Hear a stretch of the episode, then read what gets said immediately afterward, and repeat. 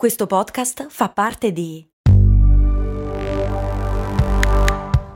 Voice Podcast Creators Company. Nuova Hyundai Tucson Full Hybrid. È qui, ancora più efficiente, grazie ai motori ibridi di ultima generazione e con un innovativo display da 12,3 pollici. Per fortuna che c'è Tucson. Nuova Hyundai Tucson Full Hybrid. Fino a 5.700 euro di vantaggi grazie all'ecobonus statale, con rottamazione e finanziamento Hyundai Plus. Scoprila nelle versioni plug-in, full e mild hybrid. Annuncio promozionale. Offerta valida fino al 30 giugno, fino ad esaurimento fondi. Scopri info, condizioni e limitazioni su Hyundai.it. Il patron Filippo mi chiede: La mamma mi dice che le patate cotte vanno mangiate entro un giorno perché dopo due se le mangi muori male. È vero?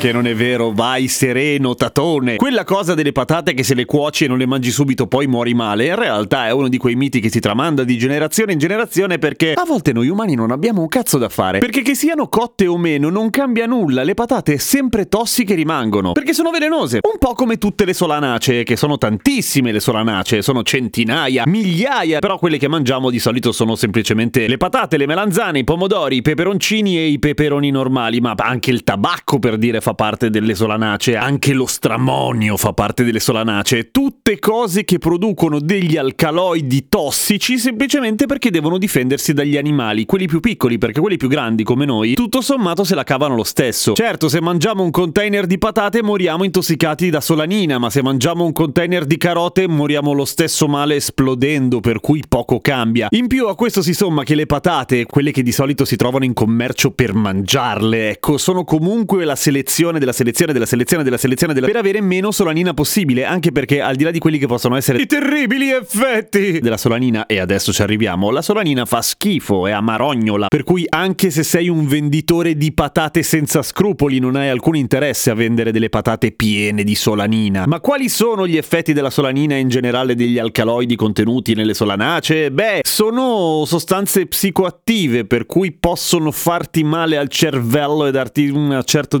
disorientamento. Fra, sono tutto fatto, mi sono fumato le patate. Ma in linea di massima si limitano a farti venire il caccone e la nausea e, e il mal di testa, la febbre, ma proprio se è esagerato. Però ci sono una cifra di alcaloidi possibili all'interno delle solanacee, non in quelle commestibili che hanno la solanina che tutto sommato appunto come vi dicevo non è poi tanto grave, ma se teniamo conto che fra le solanacee c'è pure il tabacco che quindi crea come disinfettante antibiotico pesticida la nicotina, capisci che ci sono una serie di varianti. Ora è vero che nelle patate verdi e nei germogli, cioè le patate germogliate, lì c'è una concentrazione di solanina più alta, per cui sarebbe meglio evitare, anzi no, evitate le patate verdi e ovviamente togliete i germogli dalle patate germogliate, se sono troppo germogliate buttate le patate e lasciate perdere. La maggior parte della solanina è contenuta nella buccia, il che vuol dire che è molto meglio togliere la buccia delle patate, dopodiché se mangiate le patate con la buccia, come spesso accade ad esempio quando mangiate la patata al cartoccio, quella buonissima